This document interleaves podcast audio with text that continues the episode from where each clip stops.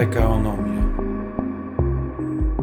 PKOnomia wakacyjna tym razem. E, Razem ze mną tradycyjnie Ernest Pytlarczyk. Witam cię Ernest. Dzień dobry, witam. Jeszcze przed wakacjami, jak pamiętam. Jeszcze przed wakacjami odliczam dni. A właśnie jak to jest? Ekonomiści, tak jak ty i twoi koledzy, czekacie na jakiś taki lepszy moment wyjazdu wakacyjnego, bo też na przykład prognozujecie prognozy pogody, czy to nie wchodzi w ogóle w grę? Ja myślę, że ci, co w Polsce, to rzeczywiście patrzą na prognozy pogody, ale taki rachunek ekonomiczny wskazuje na to, że trzeba tym wakacjami dużo wcześniej myśleć, co jest może śmieszne już nawet w moim gronie znajomych, ja to rok wcześniej myślę. Wow, to naprawdę niesamowite. A co tam z prognozami makro? To tak przejdźmy od pogody, która jest nieprzewidywalna, do makro, które w zasadzie też jest y, nieprzewidywalne. Coraz bardziej nas zaskakują te różne parametry. Jeszcze niedawno wydawało się, że jak będzie 15% inflacji, no to może to już szczyt, a ostatnio słyszałem, że mówiłeś, że chyba jednak troszkę więcej nam się pojawi. Jeżeli chodzi o pogodę, to jak patrzymy na postęp i jak te prognozy się sprawdzają,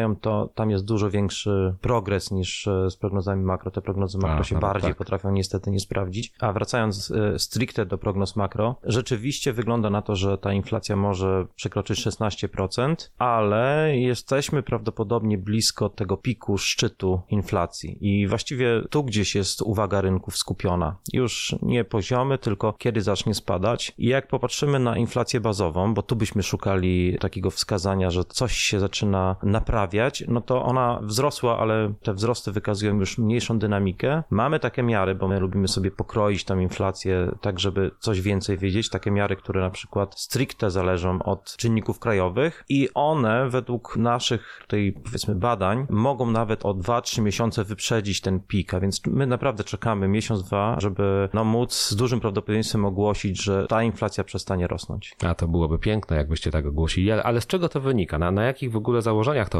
że, że jest szansa na obniżenie się tej inflacji? Bo niektórzy złośliwi mówią, że a to efekt bazy, bo przecież w tamtym roku o tej porze no to już też była wysoka. Nie, tu nie chodzi na efekt bazy. My rzeczywiście trochę, nie wiem czy mądrze, ale sprytnie do tego podchodzimy. Czyli my patrzymy rzeczywiście w takich sytuacjach, jak się zmienia ta dynamika miesiąc do miesiąca, bo tutaj można wyczytać, ta presja rośnie czy nie rośnie. Mamy już kilka miesięcy za sobą takich sygnałów o spowolnieniu i po prostu mniejszej akceptacji dla wyższych cen. Konsumenta, który notuje już realny, ujemny wzrost płac. Mamy firmy, które widać, że ich chęć zatrudniania i ponoszenia dodatkowych kosztów też się zmniejsza. No i mamy szereg rynków, które już są w korekcie cenowej, na przykład rynki surowców, słynny rynek materiałów budowlanych, stali, ale też te rynki, które wydawało się, że tylko tu będą wzrosty, a więc pszenica, czyli tak zwane soft commodities, ropa naftowa. W niektórych przypadkach mamy kilkudziesięcioprocentowe spadki cen od szczytu, który był po wybuchu wojny na Ukrainie. A więc to jest taki czynnik, który już sugeruje, że tu można coś wywnioskować na temat przyszłej trajektorii inflacji i wiele tych spadków cen surowców to są spadki nie wynikające z tego, że coś się poprawiło po stronie podażowej, że więcej nagle zaczęto tej ropy wydobywać, tylko to jest już oznaka słabego popytu i to w skali globalnej. Ale to co? Chodzi o to, że stopy procentowe nam urosły i przez to ta gospodarka po prostu się nam nieco już y, schłodziła? Tu jest wiele czynników, ale te stopy procentowe są na pewno jednym z takich czynników. One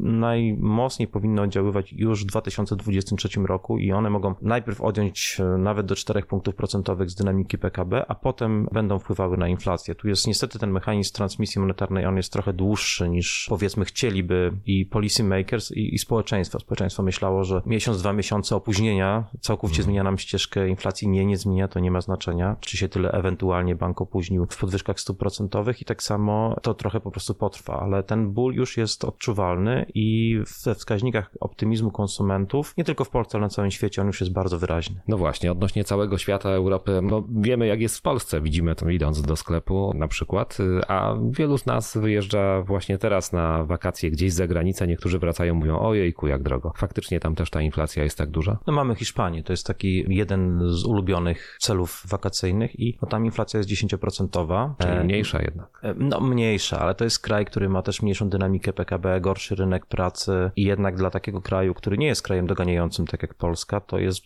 duży szok rok. No i będziemy to prawdopodobnie widzieli w restauracjach, cenach leżaków na plaży i tak dalej, i tak dalej. Jeszcze jedna ważna kwestia, no bo ta inflacja faktycznie ona chyba tak dominuje w kwestiach y, dyskusji o gospodarce, o tym, co dzieje się w naszym kraju. Tak, ona dominuje, ona dominuje też w takich układach rynkowych, dlatego że przeszliśmy od takiego momentu, kiedy myśleliśmy, że to jest przejściowe, do takiego całkowitego przestraszenia się, potem banki centralne, które powiedziały, że nieważne co to, tą inflację trzeba zbić, do takiego momentu, gdzie znowu zaczynamy się obawiać o to, że to spowolnienie albo nawet recesja, bo idziemy w stronę recesji w Europie na pewno, w Stanach prawdopodobnie już jest recesja techniczna, czyli będą dwa kwartały spadku PKB. No i znowu to jest taki teraz główny temat rynkowy, czyli no zobaczymy ile tych podwyżek stuprocentowych będzie, bo może się okazać, że będziemy znowu walczyli z nowym problemem, czyli już nie inflacją, a recesją. Trzeba przyznać, że to, co się dzieje z cyklami od momentu pandemii jest niewiarygodnie szybkie, a więc mieliśmy najpierw kryzys albo taką recesję pandemiczną, która trwała w gruncie rzeczy około miesiąca. Potem mieliśmy bardzo szybkie ożywienie, odbudowę popytu, przegrzanie gospodarki, bardzo szybki cykl podwyżek stóp procentowych. W Polsce tak szybko stopy nigdy nie rosły, zresztą w Stanach tak samo. W Stanach przez 20 lat nie podwyższano stóp o więcej niż 25 punktów bazowych, a tu mamy podwyżkę o 75 punktów bazowych, a więc to są takie wydarzenia, które właściwie nasze pokolenie, moje pokolenie, nie widziało takiej dynamiki i prawdopodobnie teraz się szykujemy na,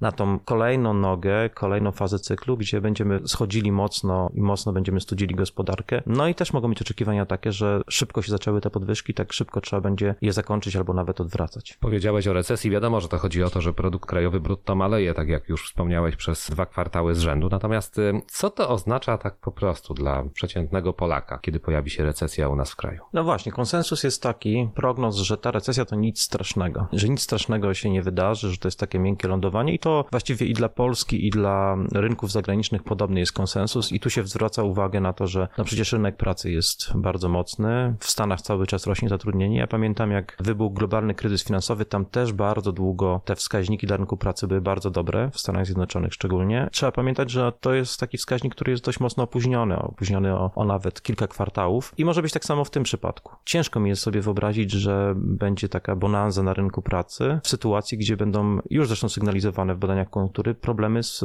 popytem. No więc to wtedy się zacznie jednak walka o utrzymanie wyników, a więc e, cięcia kosztów. Ja myślę, że tu jest akurat niedoszacowane takie ryzyko, że recesja nie jest zjawiskiem, e, które w pełni kontrolujemy. To jest e, zjawisko, które ma nawet w odróżnieniu od ożywienia, ono jest mniej przewidywalne i potrafi być bardziej dynamiczne. Tak jak zresztą widzimy spadki na giełdach, tak? Mamy wzrosty, które potrafią bardzo systematycznie postępować, a, a spadki, te korekty są dużo większe, jeżeli chodzi o swoją dynamikę i często bardzo nieprzewidywalne. Myślę, że tak samo z recesją. Oczywiście idziemy w niezłych nastrojach, bo ciągle ten rynek pracy jest, jest mocny, ale może się okazać, że tu będziemy mieli też no, większą dynamikę zmian niż, niż zakładamy. Ale to się musi zacząć. My też nie jesteśmy wróżkami, my musimy zobaczyć, jak to się w całej Europie składa. Na pewno takim dużym ryzykiem jest gaz. Oprócz tego, co się już wydarzyło, oprócz tej presji kosztowej, która oczywiście powoduje erozję dochodów realnych konsumenta, jeszcze są takie rzeczy jak zatrzymanie, całkowite zatrzymanie przepływu gazu, które zresztą nastąpiło na razie pod e, hasłem konserwacji gazociągów do Niemiec i ta gospodarka niemiecka, która jest najbardziej gazochłonna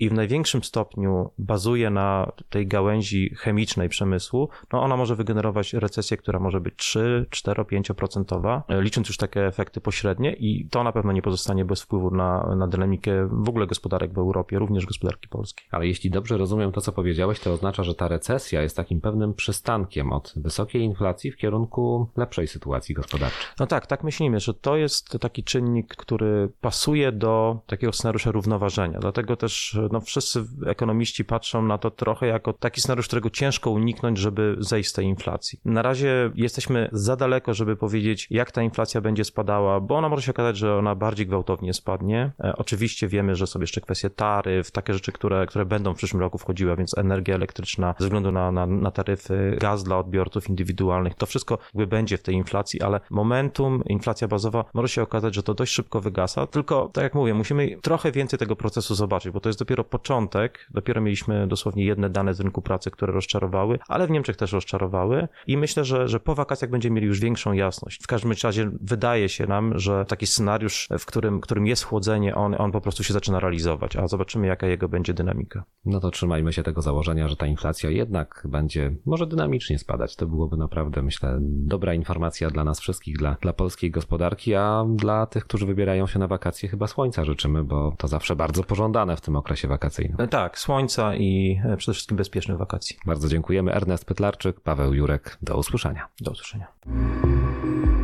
Pekaonomia.